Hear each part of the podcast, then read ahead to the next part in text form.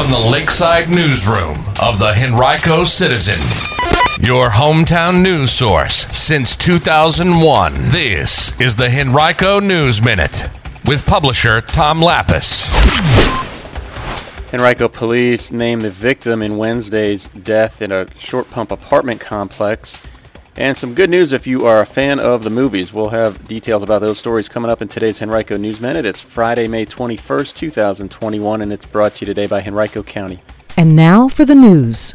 Henrico police yesterday revealed the name of the 53-year-old woman who died in a Short Pump apartment complex on Wednesday night. She was Tammy Elaine Price. Police are still seeking the public's help in figuring out what exactly happened. They were called to the 3400 block of Bay Meadows Way inside the apartment complex at about 10:30 on Wednesday for reports of a firearm violation and a medical emergency. It's unclear whether shots were fired or whether Price was shot. Police have not released any other details about what caused her death. Good news for movie fans. Regal Cinemas announced yesterday that it's reopening two more of its Henrico locations today.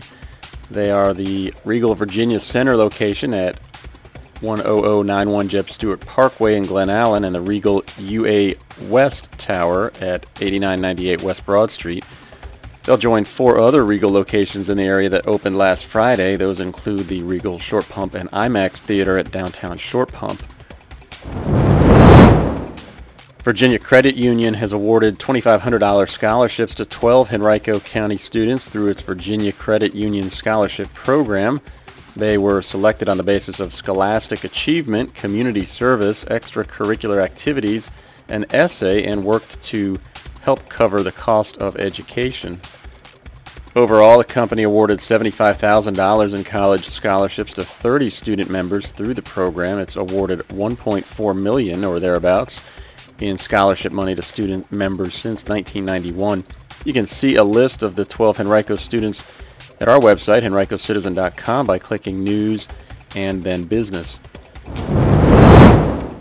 Before you plan a night out at a restaurant or maybe a lunch, you'll want to check out our weekly Henrico Restaurant Watch. We give you the latest health inspections from local restaurants in the county. You can find the latest version of it at henricocitizen.com by clicking on Dining.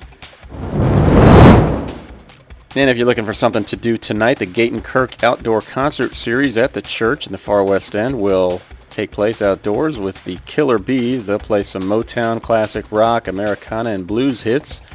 Concert is free. It's open to the public from 6 to 7 p.m. The church is located at 11421 Gayton Road.